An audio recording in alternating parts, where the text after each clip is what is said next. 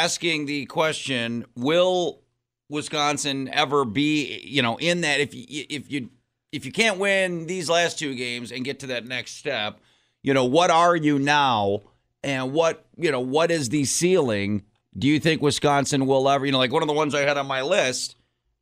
Will this be a team that ever make, you know, it, it, with a question mark? Will this be a team that ever plays in the college football playoff? Question mark. God.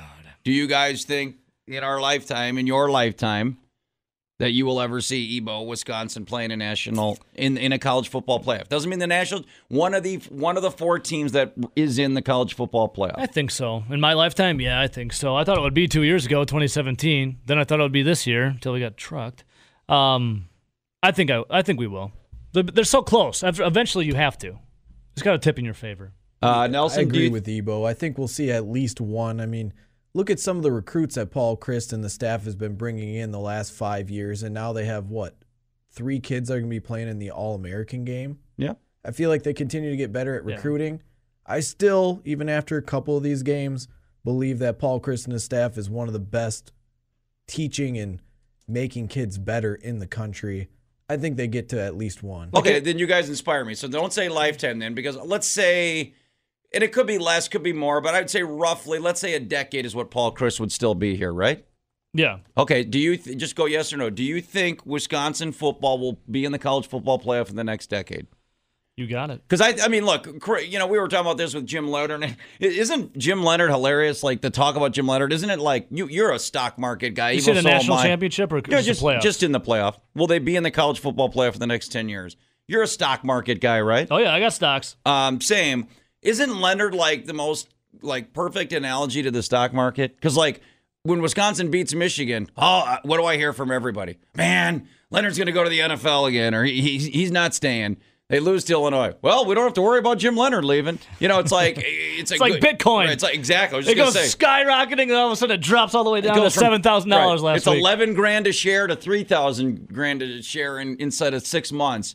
Um, yeah, we should get down to three thousand. Yeah, right. Then Le- buy more. Leonhard's always, the, you know, the well, he's going to someday maybe replace Chryst. So if you said there that's you know when when they brought in Brett Bielema and Barry Alvarez brought him in, there was kind of like an assumption I'm going to coach for a few more years and then then you take over as head coach. So uh, you know I would say you know 10 years would be I don't know that Chryst makes it further than that, but hey, we just hadn't gone in 60. Belichick says he wants to coach now into his 70s. So who knows? Maybe Chryst stays for 20 more years. But I, I think 10 years is a pretty fair yes. round number. So in the next 10 years, do you think, Badger fans, this team makes it to a college football playoff. And then the follow up to is what we've been talking about is within that span, you know, if it takes them eight years of this 10 to get there, what do we define Wisconsin football as before that? Like, again, are they a good slash great program? Are they a second tier team? Are they a fringe team?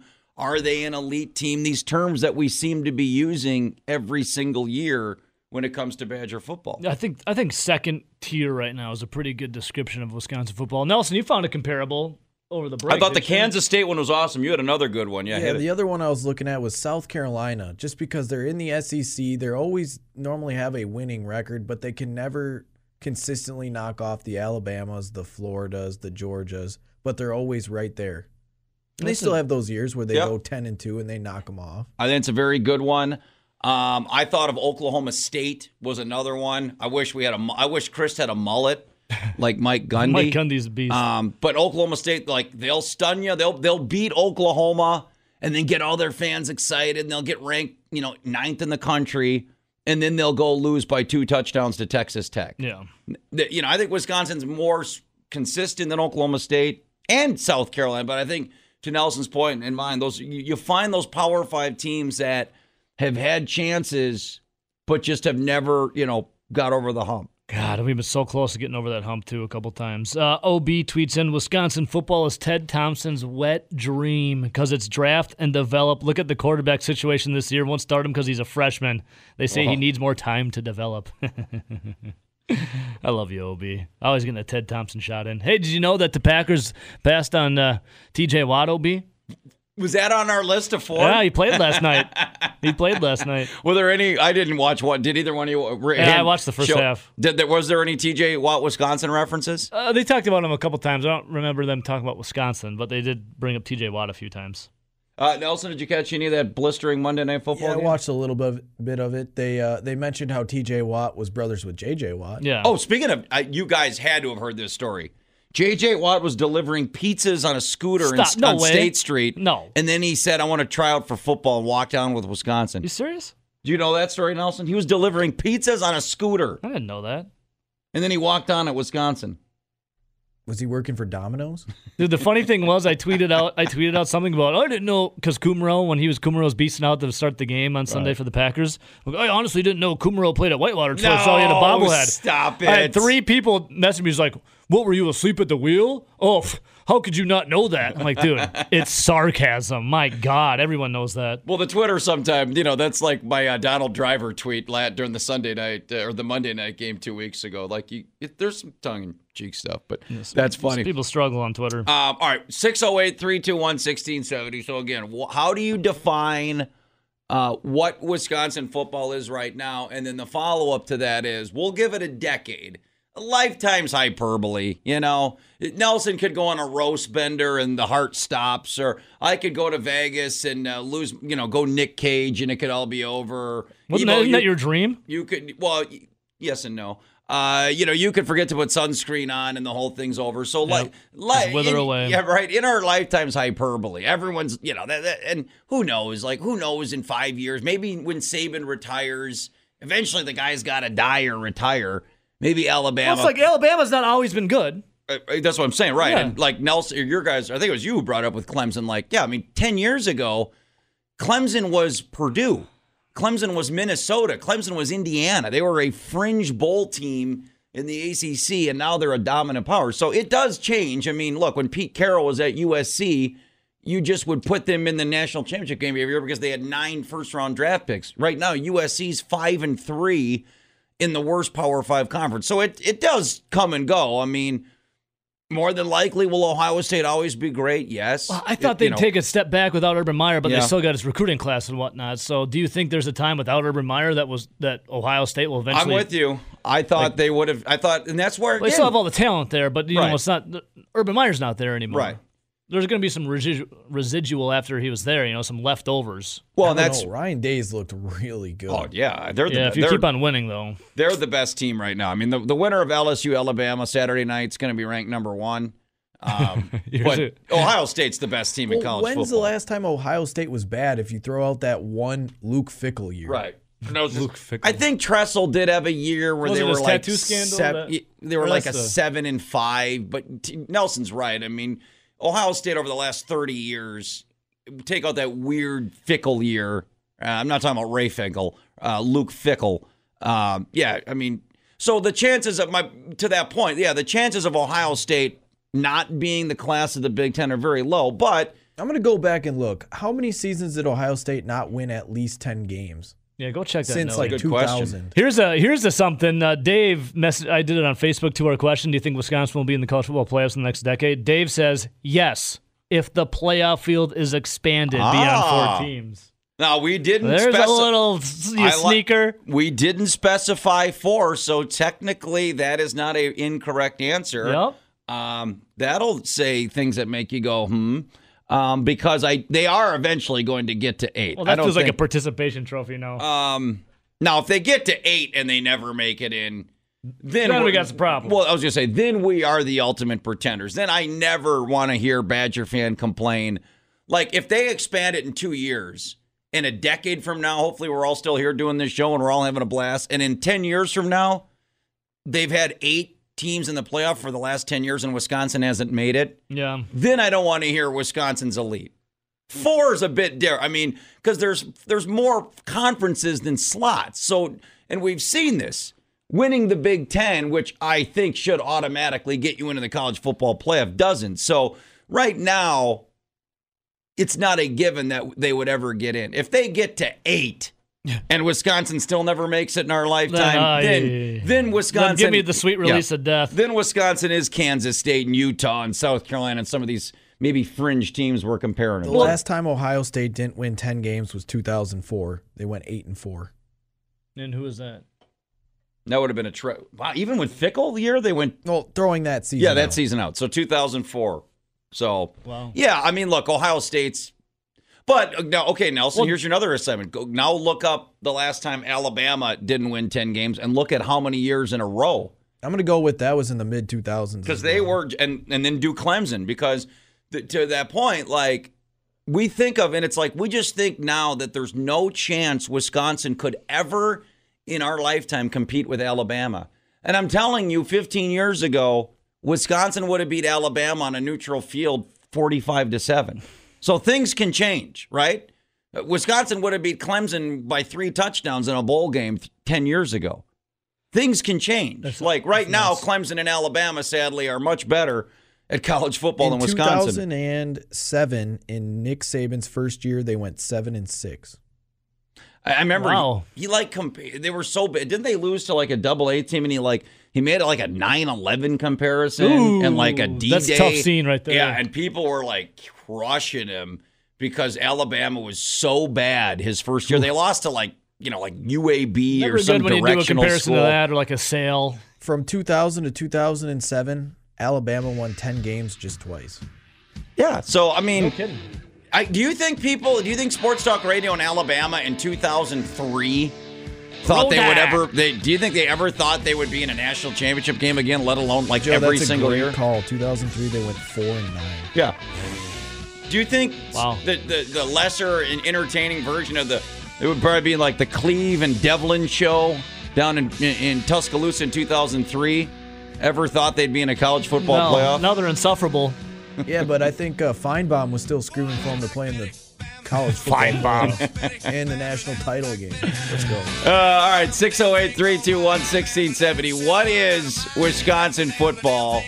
And we're going to give it a decade 10 years. You putting this team in a college football playoff, and that was a good answer. That includes expanding the playoff. We'll uh, we'll talk more about it. We'll talk about another win. Going for a nice yes. Real quick, since you told me to look up Clemson too. Before 2011, they hadn't won 10 games since 1990. Yeah. I mean, Wisconsin would have been a 21 point favorite against them into the Bielema and Alvarez era. Like, things can change, people.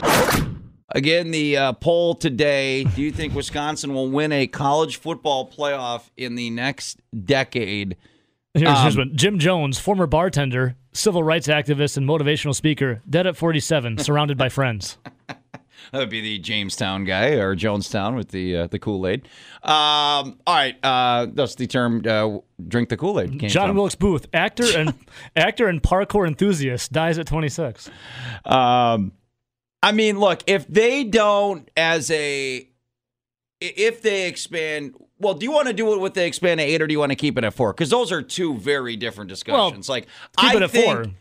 Oh, okay, Because I mean, they've talked about wanting Right. to do And I it, guess all but has the- everyone ever said they're going to do it? See, I don't, th- and I hear what RJ said earlier, and he's right. I mean, look, Michigan State with one loss got in several years ago. I think it was a fluke. I think everything lined up perfectly for Michigan State that year.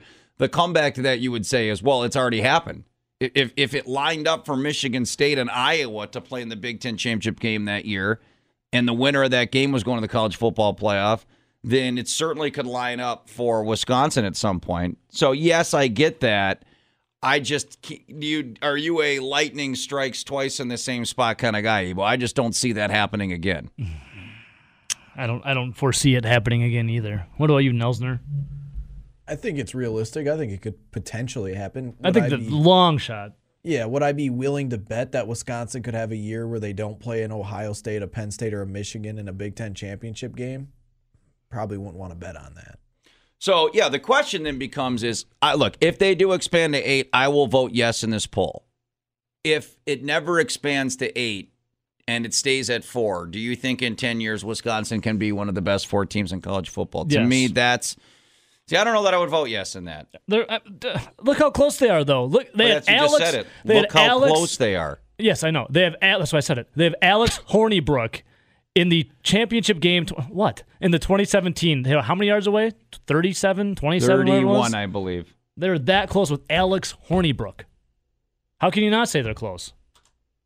Uh, yeah, I, I mean, I, I And just they're undefeated until that game. True.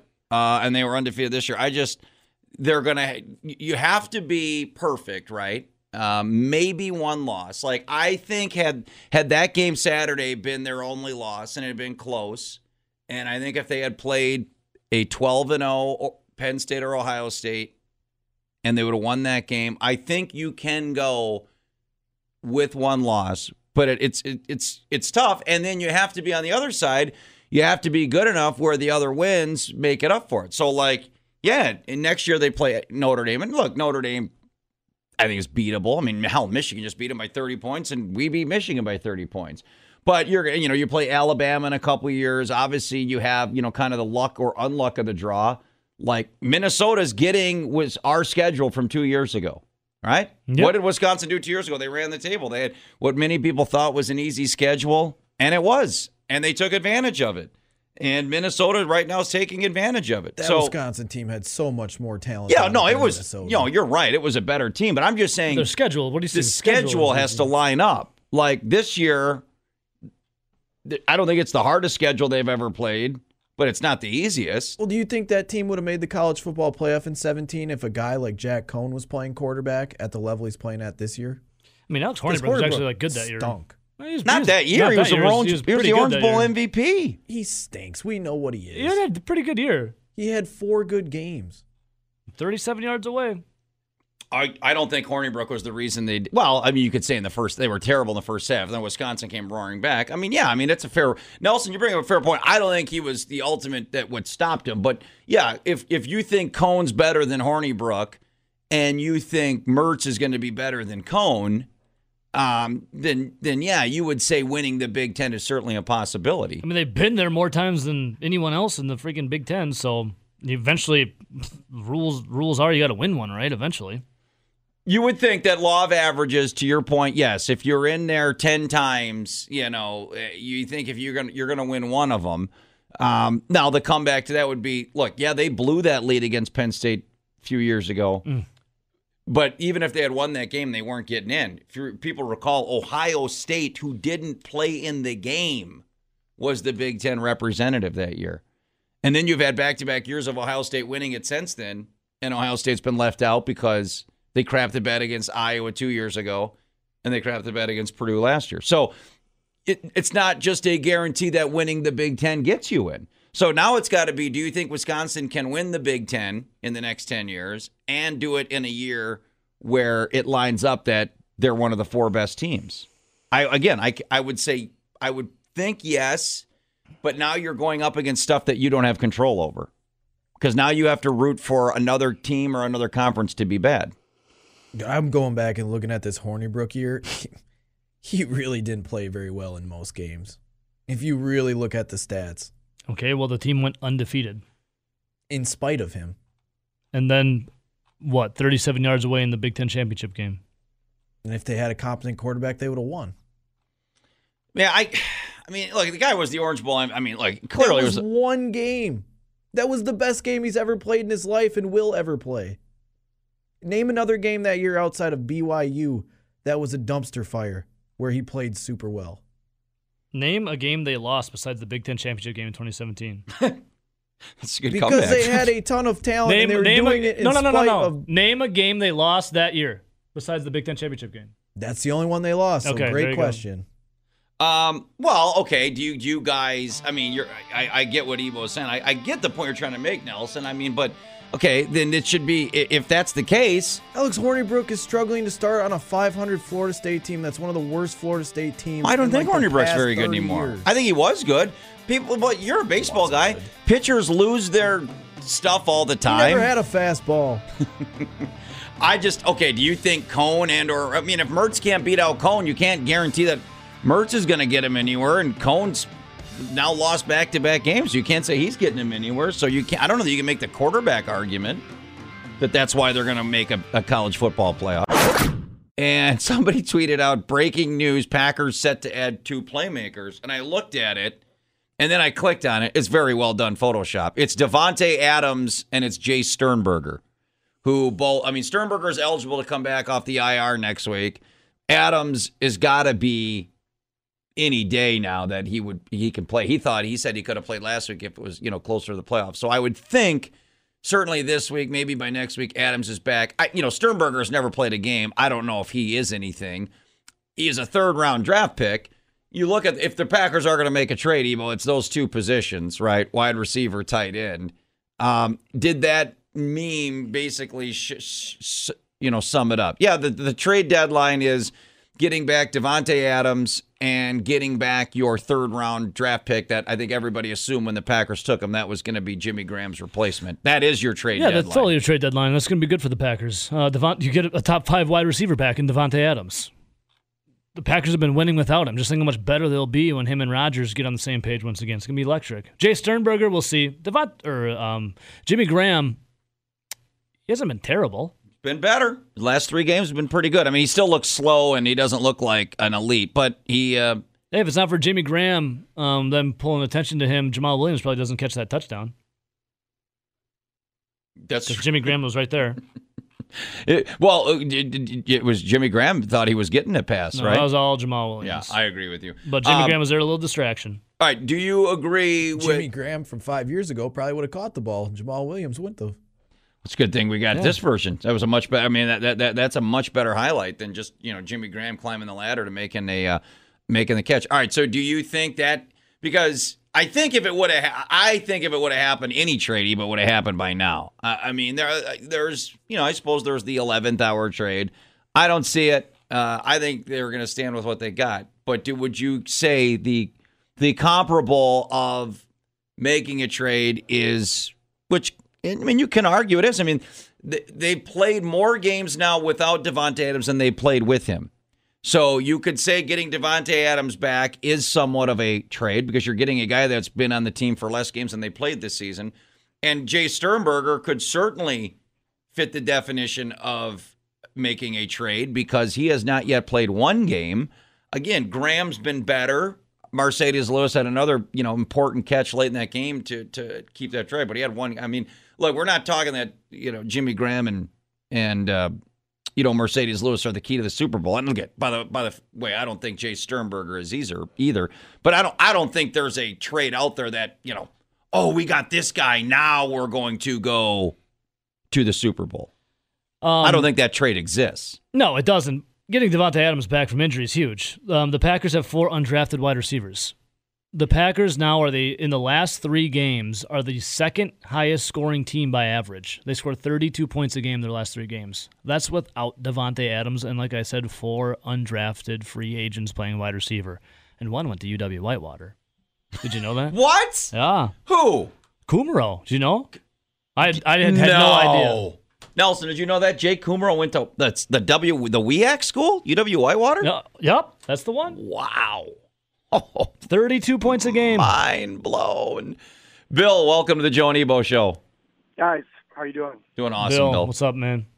You know, you know, I was just thinking about this trade talk with the Packers, and the last Super Bowl was what 2010. Oh yeah. What was their record again? It was like 10 and six. Ten and six. They had to win four in a row, and the Giants had to punt to DeSean Jackson at the end of that game, or otherwise the uh, Giants would have been in as the wild card team. The Packers wouldn't even have made the playoffs. And didn't didn't we have everybody and their brother hurt that year? I mean, it wasn't like they kept talking the next man up, the next Yes. man up. Yep. Yep, they had they were down to James Starks was a seventh round rookie that they pulled off the scrap heap who ended up balling out in the playoffs. Yeah. You know, and and this is just my thought, and I've thought this for a while. Don't you think? I mean, the way the Packers are run, I don't think they try to win a Super Bowl, guys. I think they try to be a 10 and 6, 11 and 5 team. They try to get to the playoffs, and uh, but they never go overboard like the Patriots do. They go to bring somebody in, or like in baseball, where they bring people in to okay, let's make the next step. I mean, you you just we've never in our lifetime seen the Packers, other than maybe this year with some of these defensive players brought in. We've never seen them do it. I mean, don't you think maybe their corporate philosophy is, okay, we just want a winning record, but we're not going to go overboard to do that. It's a We're it's not going to play for today. We're How not do going you to play for today. Bill, how do you feel about Mark Murphy? Well, I've called it. I, I Oh, I know. I love your calls, him. Bill. You got to call in more. It's not just Mark Murphy. You know, I think it's an or because somebody hired Mark Murphy. I mean, they have to know. They have to know that this guy is not trying to lead us to a Super Bowl. They have to know that. That's a hot take, Bill. Thank you. Thanks, I mean, buddy. it comes down to one or two, and thanks for the call, Bill. It comes down to if you believe that, is it this guy I don't want to brag about myself, but or was it this guy and this philosophy? in a perfect world, you'd, you'd, you'd be able to draft and develop and keep your own players. Because here's the thing, Bill. I would totally buy you on that argument four years ago. I think it, Ted Thompson had a philosophy.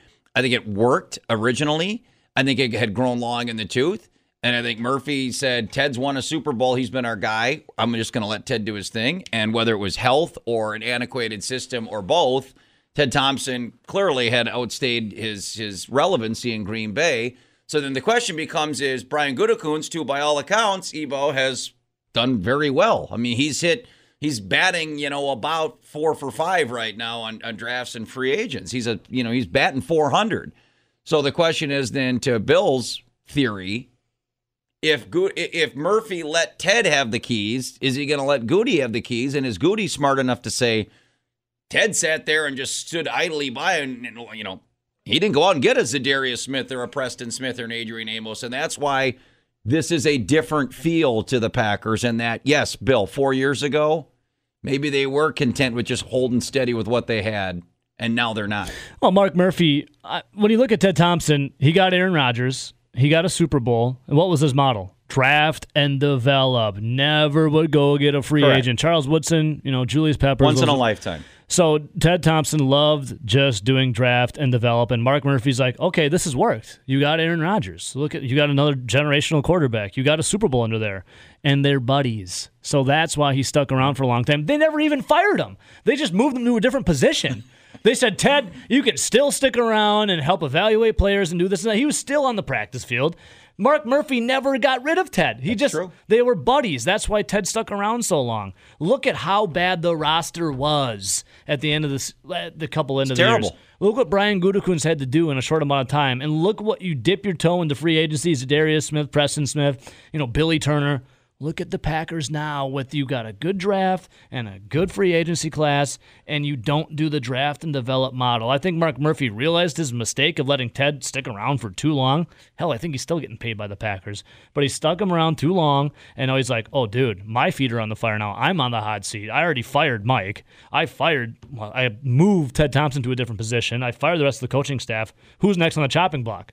Mark Murphy. So it's time to change up my philosophy and let Brian Gutekunst do his thing. The only thing that Ted Thompson really developed on the back nine of his career as GM was a sour relationship between Mike McCarthy and Aaron Rodgers. I firmly believe that. Yeah, Ted Thompson and Mark Murphy's s- soured the Packers for the last three years. Yeah, I mean, they're, I mean, He they're- destroyed the relationship between those guys. The the I mean, it's the old, it's the Bill Parcells line. If you're gonna, if I'm doing the cooking, you got to let me get the groceries, and right, it'll always be the did did Thompson fail McCarthy because he didn't get him good enough players, or did McCarthy fail Thompson because he couldn't coach up uh, the players he got? And bottom line is this: they're both gone, I and now you, have to side. There was with no one on the 2015 draft class left on I there. think we're gonna have to side with It's Mike Ted Thompson. Ted's guys are now playing in the XFL, Hey. the AAF. Ted Did you Thompson see destro- that- Mark Murphy, Ted Thompson was single-handedly destroyed the Packers starting in 2014. did you guys see that XFL draft though? Some guys are quitting because it's too cheap. Uh, brother at a hockey game. Welcome to the Joe Nebo Show. Yeah, I, I I was no fan of Ted Thompson, but I I think it's unfair to use whatever illness has been manufactured or leaked out as a as a reason why he wasn't good at his job. He wasn't good at his job because he used bad bad judgment and and he used bad judgment whether he was and I don't think that had anything to do with his illness. Everybody I mean the the people who leaked that out when they, you know, got rid of him as a reason, you know, to hang on to uh, I I I I think that's really unfair that there there's no he had bad judgment before there was any inkling that he was sick, and I, I just think that's unfair to to bring that up, especially when we don't know what if there was a, a in fact an illness and what kind it was, and if in fact that you know has something to do with uh, I- impairing somebody's uh, mental faculty. Well, I think people connect dots a lot, Pete. I think clearly if you see the guy, there's something wrong with him, but that doesn't mean, to your point, that the illness was why he had a 2015 draft that sucked, or if he even was sick in 2015. I mean, he's sick right. now, And he but doesn't mean he was sick then. Do his job. Yeah, no, the, I, the game just point. passed him by. That's, That's true. Well, I don't know about that. I just don't think he did. He just he just didn't do you know a, a good job. A lot of young GMs don't do good jobs. Like at the Bears, you know, the whoever's idea that was to trade up to get Trubisky. That guy could be you know 42 years old and and be sharp as a, sharp as a tack. He just didn't. You know, I mean, your age and infer- age and mental infirmity may maybe are a factor, but a lot of people just have aren't good at their jobs. That's it's it's spot on, Pete. Thank you for the Thanks, phone man. call. Yeah, no, I mean, I think you're right. I mean, I, I think we, whether it's the media or the Packers internally, to me, it's more of draft and develop. When he did it, he was the first one doing it, and it worked. And they won a Super Bowl, and they went 15 and one next year. And the, Rodgers won two MVPs in three years, and it was working. And what the NFL is is it's a copycat league. It's a two to three year window where first it's run and shoot, then it's wildcat, then it's read option. You know, there's the there's the next hot thing. There's now it's the RPO, right? Where you come up with a new concept and you you run it into the ground, and then somebody else comes up with something new. And Ted just refused to move off draft and develop. What he did worked for a four to five year window, and then it got stale, and at the end it was terrible. Could you even imagine what the Packers would have been if NFL scouts didn't see Aaron Rodgers as a selfish, selfish, arrogant type player? Yep. So he fell in the draft because everyone said he had top 10 talent, but he fell to the Packers. If Ted Thompson never drafted Aaron Rodgers, what the hell are the Packers? Ted Thompson never drafted Aaron Rodgers a first round wide receiver. Yeah. Hey, hey, Aaron, I know you're a once in a generational talent, but we're going to trot you out there of Jeff Janis, Jared Abbrederis, and the ghost of James Jones. Have fun. Well, and you can go one further. Ron What Wolf. think Mike McCarthy's supposed to say with that? Ron Wolf Sorry? only Ron Wolf only drafted one for Brett Favre. I mean, Javon Walker. I mean, can you imagine both these guys? And that's the whole, you know, back to where we started this segment. Should the Packers make a move in the next two days? I don't think they're going to. I don't think there's anything left that's worth shaking things up. You know, it's weird that your running back's your leading receiver, but so what? If it's working and Rodgers is happy and LaFleur's happy and the team's happy, I'm okay with it. Couple tweets on the draft and develop. Hit a, hit a nerve there because you either love or hate Ted Thompson. Uh, made to exact draft and develop still works. You just have to have players ahead of the guys you drafted to develop. When you're drafting guys and plugging in seventh rounders and undrafted guys into starting roles, it's not how the system's designed. JD and MSN, it works as long as you really do draft immediate impact players to fill existing holes. You can't draft and develop with late round picks. You know, that well, that's not necessarily true because the Seattle Seahawks were a dynasty for five years because Russell Wilson was a third round pick, Richard Sherman was a fourth round pick, Kam Chancellor was a fifth round pick. They all, all those guys to blow up Zach and JD's theory a bit were our Hall of Fame players, right? Mm-hmm. That were the best of the best that were day three draft picks. And the Seattle Seahawks, and give Pete Carroll and Russell Wilson credit because they're still good, but they're not. What happened? When did the when the when did it kind of come apart for Seattle? When all those guys' They had to rookies deals were done and they all wanted to get paid. Yep. So, yes and no. Like Alvin Kamara is a third round draft pick. The the Saints defense is filled with day two and day three draft picks. So, So- yes and no. Yes, you need that first round. You can't whiff. You know, you can't draft. You know, if Daniel Jones or Baker Mayfield end up sucking, you can't draft a franchise quarterback in the first round who stinks. But you also need to get lucky too, like getting Russell Wilson, Richard Sherman, and Kam Chancellor, who all became the three best in the league at their position for four years. So if, Either Seattle's were a genius or they were lucky. if you draft and both. develop, when do you when do you want the fruits of your labor to be developed and playing? Three, But that's the thing. two, three years? Because if if you were the guy that Coley draft and develop, who is one player who's left on this roster from the 2015 draft class? Zero. No one. Um, but you could say Kenny Clark Aaron Jones, Jamaal Williams Sure. would fit the definition of draft and develop. on an entire Agreed. draft. I don't, but as much as I love Ted Thompson, answer your question, I don't think draft and develop works anywhere because there's not enough. You can't be patient to wait three years. No, See, you that's gotta- what I was gonna say. You don't have Ted Thompson, whether it was the roster was that deep or they he was afforded time. He could wait on guys three years. You can't wait three years to see if this draft class sucks for the Packers. in today's NFL, if you just look at it as a whole, guys are getting younger. So what's that say It's a young Rashan man's Gary? game. What's the average? What's the average career length in players now? Three, maybe four years. If you have to wait a couple of years to develop these guys, what are you getting? One or two years out of them? I again, it's a I thing of the past. I think Yeah. two thou- in 2010 it worked. In 2019, but that doesn't mean that again, like that last caller, Bill. This all this topic all started. We were talking about trade, and we had a guy calling that said, "Are the Packers still, you know, content with just standing pat?" I'm like, I don't think you can say that now because, you know, the the biggest additions on defense. Za'Darius, Preston Smith, and Adrian Amos weren't on this roster last year. So yeah, now Darnell Savage Jr. wasn't either. They drafted him. That, that you still draft good players, but the two biggest contributors to the Packers this year in defense are Preston and Za'Darius Smith. Yeah. I mean, Darnell been phenomenal, though. Right. But if healthy. Ted Thompson was the GM, would Za'Darius or Preston Smith be on this roster? I would say probably not. I would doubt it. I would highly doubt it. You would have, you know, wouldn't be happening. But then again, it would eventually, because I would think Murphy, as as goofy as he is sometimes, still values his job and still is the president of the Packers. We saw the writing on the wall. At some point, yes, he would have said to Ted Thompson, Broski, you gotta go out there and sign some free agents, or you gotta go. and you saw that in Thompson's last year. What was his most active year in free agency? Thompson's his last one with Martellus Bennett and going out and trying, you know, some of the, the defensive players he signed. Like now, none of them were very good, But but some injury there too, and yeah, it wasn't all Thompson's fault. But I mean, they, you can't stand pat in this NFL anymore. You have to go out and look how good Gutey's been doing though. I mean, Jaire Alexander, Josh Jackson, Darnell Savage, J.K. Scott, a beast, uh, MVS. You know, you can go down and down on this list. It's like, man, he's really killing it. 608 321 1670. Gavin, welcome to the Joe and Ebo show. Hey boys, how we feeling this morning? Uh, Confused three with the inches snow. of snow, Gavin. I'm yeah in, in October. Yeah, yeah, it's come a little early this year, guys.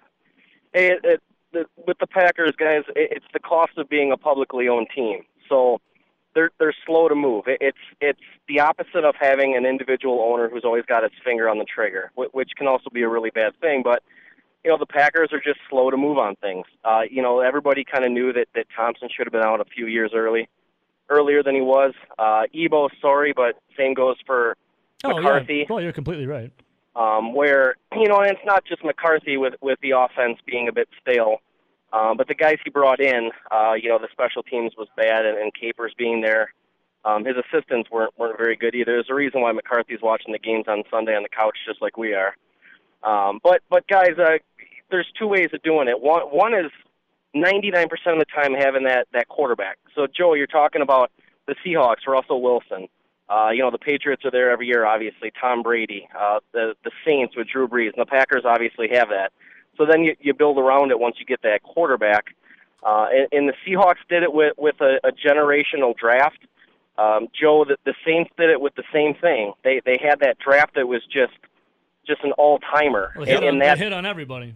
and that elevated them. Now, what Gutey's done is he's drafted. He hasn't had the elite elite where he's hit on every guy, but he's hit on a lot of important players. And then to supplement that, he's just hit a home run in free agency, um, which is just, I mean, the turnaround on this team. I thought it was going to take at least a couple years, probably a few years to do it. The fact that they've turned it around this quick just just speaks volumes to to, to the front office and what they've done there. So, you know, there's a few different ways to go about it, guys. I, I still say a, a wide receiver if if if there's something out there, um, and, and it's an, an insane price. I I think an extra receiver takes them from being a very very good team, guys, to an elite team. And and I say, you know, go for that home run, kind of like what Robbie talks about with Mertz, right? You know, you know, take a chance. You know, you go for it. So. I don't know. We'll see, boys. It should be exciting. I think there's going to be some action today. Have a good one, fellas. See you, Gav. Yeah, thank you, Gavin. Yeah, I mean, and and you're right, and the the, the the the other part of that, but we've got the quarterback, and yes, the Saints had an all-time draft, and then you pair him with Drew Brees. Uh, the Seahawks had an all-time draft, and included in that was getting what I believe will someday be a Hall of Fame quarterback in Russell Wilson. The same thing here. The Packers had a Hall of Fame quarterback who, kind of like Drew Brees, was stuck like in you know like obscurity or like middle of the pack seasons. And then what did the Saints do? They went out and had one of the greatest drafts like ever. And now the Saints have gone what thirteen and three the last Yeah, three years. it, man. So you got to you got to hit both ways. But I think to your point, Gutekunst has by and large done that. 608-321-1670. Jeff, welcome to the Joe and Ebo show. Hey, good morning, guys. Uh, safe travels to everyone. Yeah, right. Yeah, a little slippery out there. One thought I had is what part of the whole Green Bay Lambeau Field reconstruction, reconfiguring from Cabela's all the way to Lambeau Field is now owned and operated by some Green Bay Packer green and gold organization? Because we don't have the one person just to continually being able to write the check to Yeah. develop whatever. Did that have any impact on Carrot Top's ability to say if we want to keep the if we want to totally, keep the business totally moving forward, we got to get enough reserves to start generating additional income and revenue so that when we get the books a little more balanced, then we can be a little more aggressive in our pick. Well, think about it, Jeff. That's You a great point, Top Jeff. Golf, you know, the restaurant there, the hotel, the sledding hill. When everyone's fo- or when Mark Murphy, Carrot Top is focusing on that, Carrot Howdy Doody looking ass is focusing on that. What happened to the Packers? They well, They took a dive bomb. I, he- yes. Ted Thompson was allowed to remain around. Uh, Mike McCarthy was there too long. His coaching staff was there too long. Look at the last couple years. You have the Titletown growing, and the Packers as a football team dive bombing. I, I think there's some correlation, Jeff, and I think it's a good point, Ebo. I, I mean, look, I remember people last year, like the, the financial report came out that the Packers only made like a million dollars in the previous couple years. You know, they were making like in the hundreds of millions. Now, good. They, it's an investment, and they built this thing, and it's amazing. If you haven't been to a Packer game in the last two years, you got to get up there. Like you wouldn't even recognize it from five, six years ago. Did they care more? And this was one of Murphy's criticisms. I think it was absolutely fair. Did Murphy care more about sledding hills? than the product on the field the last years. I think you can make that argument. And if the product on the field sucks, does anyone want to go on a sledding hill? So I think you got to. I mean, look, it is a business, so I can't beat up Mark Murphy completely. You got to have a good business model. But yes, part of the business model is having a good football team. Why do people team. come to Lambeau? Exactly. To see the Packers nobody win. wants to go to Titletown if they're two and fourteen every year. Thank God they're winning. So now. right now they're seven and one, and they got this amazing product. So it's, it's an easy sell right now. We'll see if it lasts. Former Badger Matt Bernstein. What up, Bernie? What up, guys? I can Oh, hear it in your voice, Bernie. I can hear it in your voice. What do you, Ohio State dude? Come on. you know, Ohio State looked pretty good, and we didn't really have many answers for some of their dudes. I don't know what we're thinking, not blocking. We couldn't. We put a we tight end on the best player in college football, Bernie. That's all you need to know about that game. I was just about to say we we couldn't stop one number, number two, on both sides of the ball. And how how are we not double teaming that guy? What did Matt Bernstein? Before we dive more into it, what did Matt Bernstein do for the game? Were you in New York for it? Matt Bernstein went to this bar called Blondie's, and I legitimately talked a lot of smack to every single Ohio State fan, which is great. Um, and I only have one thing to say. It's like, well, I beat you guys in 2003 and 2004. Like I'm two and zero, and I'm one and zero at the Horseshoe. But then they're always like, you know, look at the scoreboard. And not wrong. I mean, it was pretty brutal. Then you should just pull up the box score on your phone of when you played against them. It's like, how about that, man? I got the belt. What's up? Yeah, yeah, yeah. So- look at this grainy screen that we used to watch videos on. Hey, what did you run into Bat Bernstein at all? Uh, Bat Bernstein came out later, and then he came out for the Jets game big time. Oh, I was gonna say, I Oh, bet Bat Bernstein was all over Manhattan on Sunday. Oh, Sunday was a bet. It was bad. It was Bears for uh, Bat. Hey, hey, Bernie, what's um in New York? What's it like? Uh, is there more Ohio State fans? Is there more Badger fans? Like, what's the fandom like for Big Ten football out there? Big Ten football is a, a huge following in New York. It really depends. This bar is like basically the it's a huge bar. It's Big Ten, So anywhere you you know you go in there, Northwestern fans, um, they had pretty much everybody there, and it turns into a Michigan State bar after um, after the one o'clock game or the noon game. So I mean that's great. I love my place, Mad River. It's on the west, it's on the east side. It's all Badgers. It gets wild. I just you know didn't want to uh, you know go in there when it's a loss. It's a tough place to be. Uh, visiting with our buddy, former Badger Matt Bernstein. So help us out, Bernie. We, uh, you know, we've been trying to answer this question today. What is the identity uh, of Badger football? You know, the current state of the program. You know, some of the the stuff we came up with. You know, a second tier team, a fringe college playoff team, elite with a question mark at it. Uh, a good slash great team, like uh, you know, unfortunately now these last two weeks, you, you know, we want to be put in that championship discussion but we're not there again this year. So, I mean, how do you view it? Are, are they just on the outside looking in? Are they the, the bridesmaid? You know, whatever's the, the corny s- saying. What, where do you put Wisconsin right now as a program? You know, I it's sad to say, but they're definitely a fringe team. Um, I, I just don't understand. We two things to me stuck out. We we don't we weren't blocking number two. That guy's one of the best players in college football. He had what a bunch of sacks, a bunch of fumble uh, causing fumbles you got to double team him. Let Jack Coan at least have some option to get the ball out. We need to hit AJ Taylor and our wide receivers Cephus way more. Those guys make plays. And then on defense, I just feel like we couldn't figure out the run scheme on our D line. Like they were just gashing us for big plays. So I mean, we're I feel like we're right there. We competed all the way up to the pretty much the third quarter, you know. But how do we continue that and not lose by you know 31 points. Hey Bernie, when your playing days, when you were out there, did you like if you were going up against someone like an Ohio State? I know you beat Ohio State, but going up against like a premier talent, like a premier athlete, a guy that's going to the NFL, you know he's a beast. Is it is it intimidating out there? Is there, or are you just trying to upstage the guy? Like, what goes through your mind when you know you're going against a guy that's just bound for the NFL?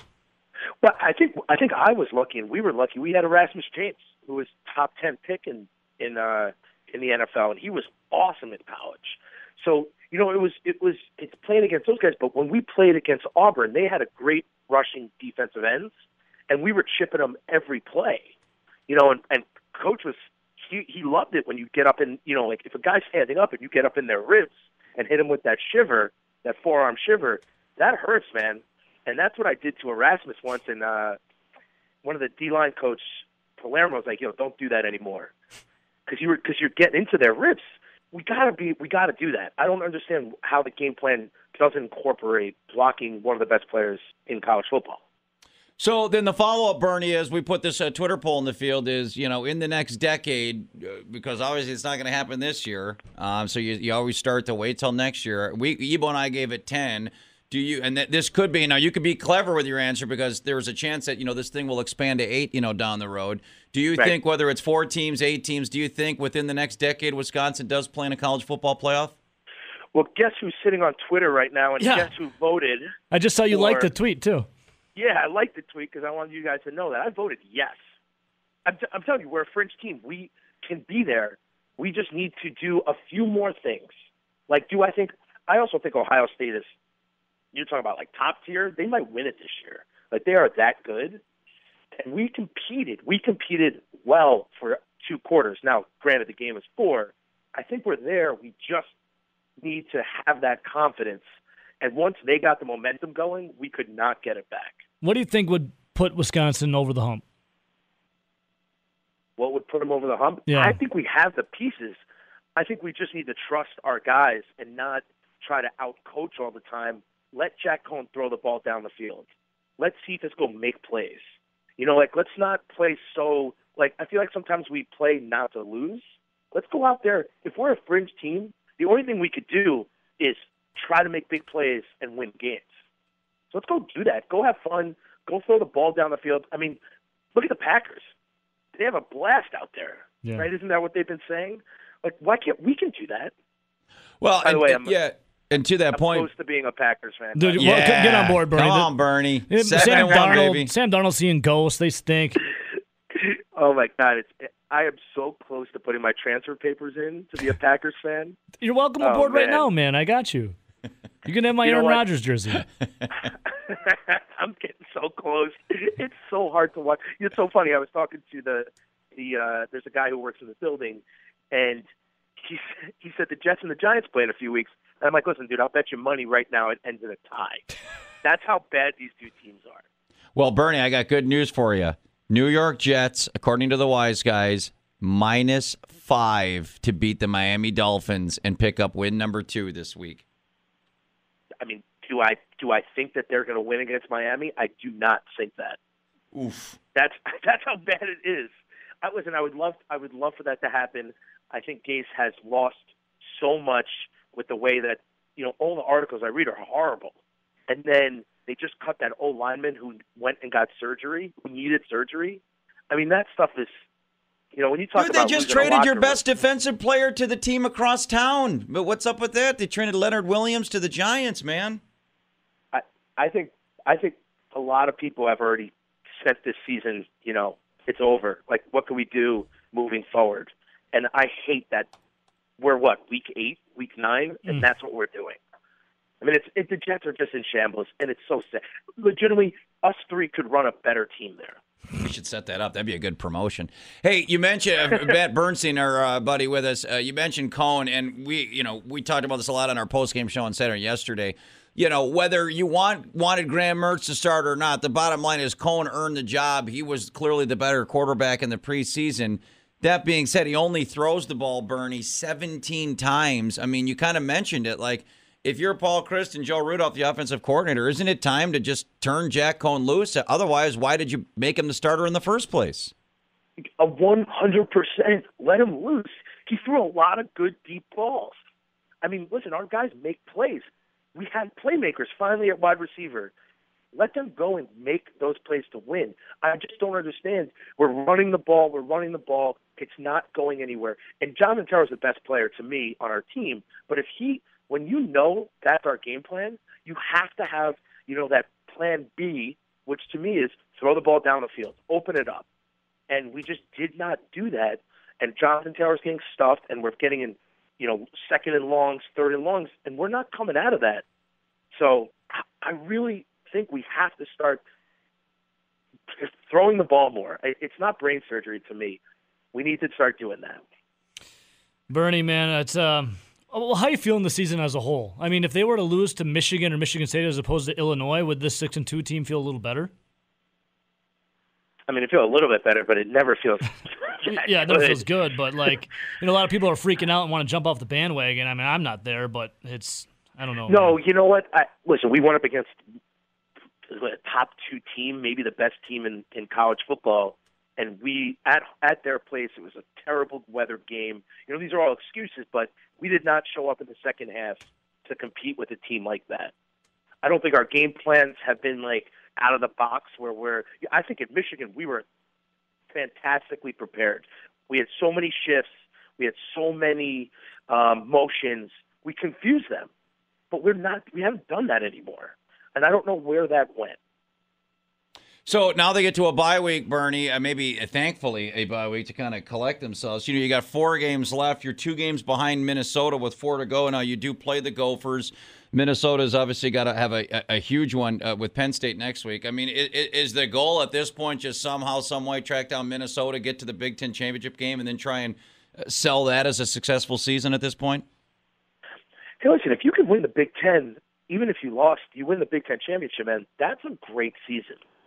So, I mean, I'm excited to see what happens. I, I think we, the bye week is obviously come at a very good time. Like, let's let's you know get, get back to the to what we've been doing. Let's get people healthy. Let's get in the weight room. Um, let's really get coached up. Give guys like a break. You know, I always love the bye week to just take a little bit of a break from football. Also. What did Matt Bernstein do on a bye week? well, some of the bye weeks were if if they were over Halloween weekends, you know, I would I would partake very much in that. Would but you meet up with Bat Bernstein? uh, I bet there was a I always- lot of Bat Mernstein during Wisconsin bye weeks, wasn't there? I always I gave that guy the reins a lot in college in general. Um, no, but you know what? It's nice to have like two days where you don't see the coaches. Like they become uh, like I don't, I don't know how to explain it. A staple that you see them five times a day, and at some point it becomes a lot. You know, you you know you're in this. You're in it for 12, 13, 14 games, whatever you go play in the playoffs. but the bye week is so nice to take one day, sit on your couch, and not see your coach, who is basically like your father because he's there every day yelling at you. So, Hey, Bernie, that's funny. Uh, not what- saying that's what my dad did, but I'm just saying Oh, no, totally. every day. It's like, give, give me a break from you. Come on. So Ebo and I had one of these working theories, and you know, who doesn't love home games and who doesn't love you know sleeping in your own bed? But is there something to be said for five in a row that maybe retrospectively, and look, not not that Wisconsin had complete control, that the Big Ten's going to schedule games when they schedule them, but do you think looking back, it would have probably served this team better to have maybe two, three, then you break it up with a road game or a bye week or a couple of road games? I mean, to have a a- and they had a bye week in there as well too. So they didn't leave the city of Madison for a month and a half. Do you think ultimately maybe that played into this, this sluggish last couple of weeks? I mean, maybe. I, I mean, it's it's an interesting theory. I, you know, I I was always excited to go and play at other people's houses. Like it's fun to go in there and wipe, you know, your your mud on their uh, their welcome mat. Like I, I just, you know, I, I for me it was it was exciting to do that. Also, you know, it's exciting to see a different place, um, to be in, in front of different fans. Let's be real, to see other cheerleaders. Like it is all great. Man, I don't know, Ebo. I feel like it's just so. Can you be? Can we be too overconfident? Um, can't see, see. Wisconsin, Illinois. Yeah. I remember you saying send in the C team against Illinois. I did say that. Yeah. I was actually. we- this is just a formality. We're gonna be packing it up, ready for Ohio State. I did say that. I also said we and should. now you're saying lock of the century, lock better- of you your better life, lock it up. lock of You your better life. lock it up. Lock it, no, Lock no. it up. It's the Malak, the lock of the millennium. You better lock it up. Lock it up. Lock it up. Lock it Packers. up. Lock it up. Joe's lock of the week. Century. Okay, but I mean, in Joe's defense, the Packers have Aaron Rodgers. He's the front runner for the MVP right now. Isn't football so much better to watch when he's not trying to get his coach fired? God, it's nice, isn't it? Man, Totally. like Totally. Two totally different guys coming at it here. Aaron Rodgers can't stand his family. Oh, Some God. may say he's kind of arrogant, kind of an asshole. Whoa, whoa. Others would say Philip Rivers, Deep word. family, family guy. Phil- This is Dad. family versus anti-family. Yeah, this is in California. This is what the libs want, Nelson, to get rid of. No one wants to have kids anymore. I got Aaron it. Rodgers will win this game Can you guys imagine? Just over imagine. Philip Rivers. Th- would this be the highest rated show of all time? Wife swap, Aaron Rodgers and Philip Rivers. Rodgers with 10 screaming kids and Rivers with Rodgers like diva lifestyle. Aaron Rodgers would exile those kids in a, like a millisecond. He goes, "You were cut off from Do ever you talking think- to me again." Do you think Aaron Rodgers' family has tickets to this game? No, Hell no. No, they tried to get him, but he said no. He denied him. See Jamie Foxx and Kanye. The song's called Gold Digger, Nelson. Stop Oof. it. Don't don't bother listening to Kanye's new one. It's terrible. I saw you throw your phone in the garbage. That's I- how bad it was. did you get it back out or did you have to buy a new phone? Eh, bought a new phone. I couldn't have Kanye West's disgracing my phone like that. I can't imagine they wouldn't let his parents buy one. I mean, there'd be two additional. Who's the Charger one? fans. No, I was at it. Do you guys remember? You play golf, Nelson. Remember, Ebo, when I did the uh, the U.S. Open and the guy I was supposed to do the show with never showed up? Yeah, I remember that. The guy who was the he had won the Patrick Reed had just won the Masters that year. And he- yeah, he told his father to his- scram. Was he? The dad bought the ticket on his own. Yeah, and he got him kicked out. And Patrick Reed, I was at the U.S. Open. It was the first round on Thursday, and he kicked his dad out of Erin Hills. Yeah, so you can kick anybody He out, hasn't Nelson. won if- since. He's probably a big Aaron Rodgers Yeah, fan. if you're famous, you can kick anybody out. he kicked him off, and then a blimp crashed five minutes later. Just That was think the of- craziest day of my Just life. think if Philip Rivers told his family to scram. There's nine kids. Oh, get get stop lost. it. Get lost, kids. you, you, you stop it, you two. Well, I mean, is, is it wrong? Is it factually wrong? Um, I mean, it's not factually wrong, no. Hey, do you guys want to know? I love my family. Hey, what do you? What did I? I never did. I ask you. guys- Did you vote? uh, Yeah, I voted no. By the way, For what? But on Oh, the, the poll? the playoffs. Yeah, I voted But yes. I voted no before the eight. Now that I re, now I want to revote because if they do go to eight in the next ten years, and I think they will, I think Wisconsin in the next decade will finish in the top eight. And if you finish in the top eight, I think in four years you're going to be in the college football playoff. I think if they have a year where they go 10 and 2, 11 and 1 in the Big Ten, and I think there will be hopefully with Graham Mertz, or hopefully in the next four or five years, there will be a 10 and 2, 11 and 1 Yeah. season. And when they expand to eight, which I think will happen, I think 11 and 1 or 10 and 2 in the Big Ten, you can finish in the top eight, and that should get you into the college football playoff. I think they'll get in with a decade. You got a Nelly's got a big old smirk on his face. I face was just laughing thinking of the Rivers v. Rodgers. Okay, let me ask you this, Nelson. If I think that'd be a great wife swap. That'd If- be hilarious. Well, I'd feel bad for Philip Rivers' family Yeah, to get because he exiled. wouldn't be. There would be no swap because Rodgers doesn't have a wife. That's the So- whole show. Rodgers would be a happy man. Philip Uh, and Danica. without a wife. All right, let me ask you, Nelson. If Aaron Rodgers is like you, which I mean, you guys are polar opposites, but if he had a Mount Notice, is Dan is Danica Patrick on it? What did she do? Nothing, but she's got she got a time clock above her head. I bet you. Uh, his Mount Notice would be Ted Thompson, Mike McCarthy. No, they're gone. They're off his Mount Notice. They're gone. Well, just in his life in general. Like right now, what do you think Aaron Rodgers' Mount Notice is? Who's Aaron Rodgers Mount Notice? Yeah. Well, Olivia Munn's got to be on it, right? No, she's gone. she's, if she's gone, I- if That's- he's still I think there, it's Danica Patrick. It's just a matter of Rashan time. Gary, since it was a wasted first round pick, they probably don't speak either. Here, I'll do this for you. Hi, Joe and Ebo Show. Who's this? Hey, it's Hawkeye. How we doing? Hawkeye, Hey, what's, up, buddy? Buckeye? I mean, Hawkeye. Yeah, I had to call. I had to call in and rub it into Ebo a little bit. I mean, not only did Ebo lose, but it was uh, like almost 80 points, right? Yeah, it was a bad. Here's the thing, though, Hawkeye. I don't care because I don't win anything in that league. I like literally win nothing. It's pride, Ebo. That's better than My money. other my other league, I'm in the first or second place. There's money. See, the sad league. thing is, is that you know, I mean, again, if I if I would have beat you by eight points, I mean, or or 80 points, it doesn't matter. Hawkeye, if I would have It won, I really- still wouldn't have cared.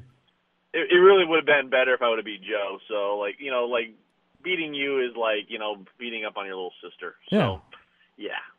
It's all good, Congrats on your first win. No, it was my first win.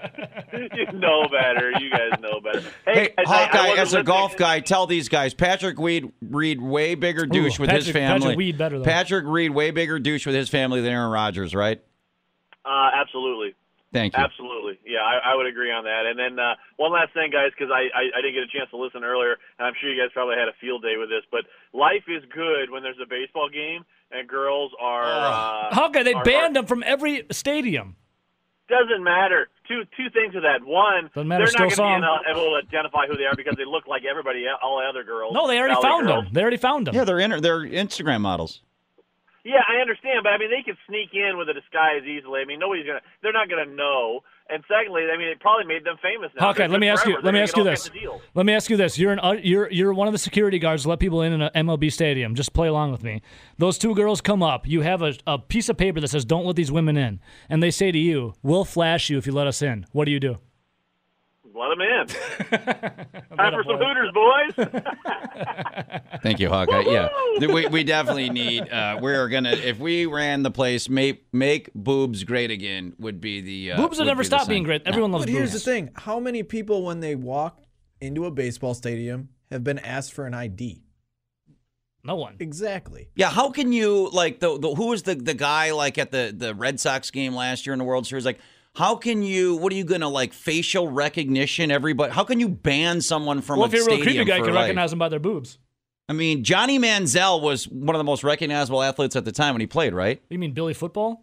Well, but he was very recognizable when he played, right? Yeah. He was able to put on a fake mustache and board a And a plane and, blonde- and go to Vegas. And a blonde wig. So if he Hence can, Billy Football. right? So Dave Portnoy, that owner of Barstool Sports, got into the Super Bowl. Hey, but, but they did drag him. They found him though. So that would be the other way of it, though. They did find him. Hell of a toe tap. They dragged his ass Hey. out. They should sign him for a receiver. Today we're gonna figure out Aaron Rodgers' Mount Notice. I know Danica's on it. Aaron Rodgers Mount Notice. Oh, Reichel's probably on it. Oh, yeah. Oh, yeah. Any Big J that doesn't like just kiss his ass. Oh, stop They're on it. air right now, by the way. Look at Um, the time's up. We got to run. Not, Hey. I'm not talking about you. I'm talking Oh. about other ass kissers. Oh, okay. Oh, yeah, dude. I, I got you there. Thank. Anyways. I wish we had another hour today. This is getting good. Must be the beer.